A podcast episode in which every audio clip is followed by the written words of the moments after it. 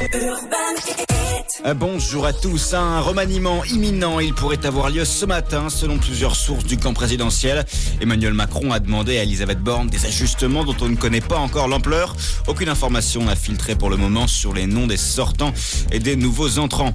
Neuf départements toujours en vigilance orange canicule sur le pourtour méditerranéen, des Alpes de Haute-Provence à l'Hérault, ainsi que sur le territoire corse. Hier, plusieurs records de température ont été battus dans le sud-est de la France, avec notamment 36 degrés au Castellet dans les Alpes-Maritimes. La réforme des retraites appliquée aux députés et aux fonctionnaires de l'Assemblée nationale à partir du 1er septembre.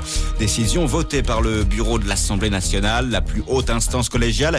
Il y aura donc un report progressif de l'âge d'ouverture des droits de 62 à 64 ans pour les députés comme pour les personnels de l'Assemblée.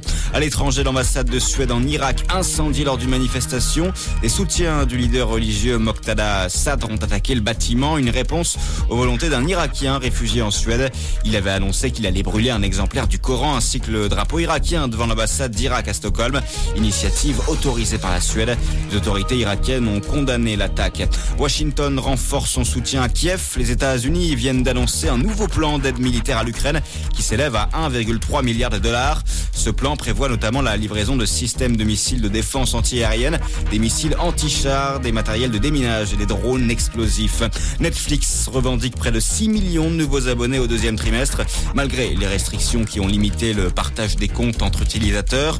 Sur cette période, Netflix a réalisé 1 milliard de dollars de bénéfices nets. C'est plus que ce qui était attendu. Et puis, l'écrivain Milan Kundera, incinéré aujourd'hui dans la plus stricte intimité, l'auteur de l'insoutenable légèreté de l'être est décédé, on le rappelle, la semaine dernière à l'âge de 94 ans. Voilà pour ce point sur l'actualité. Merci de l'avoir suivi. Très bon début de journée à notre écoute.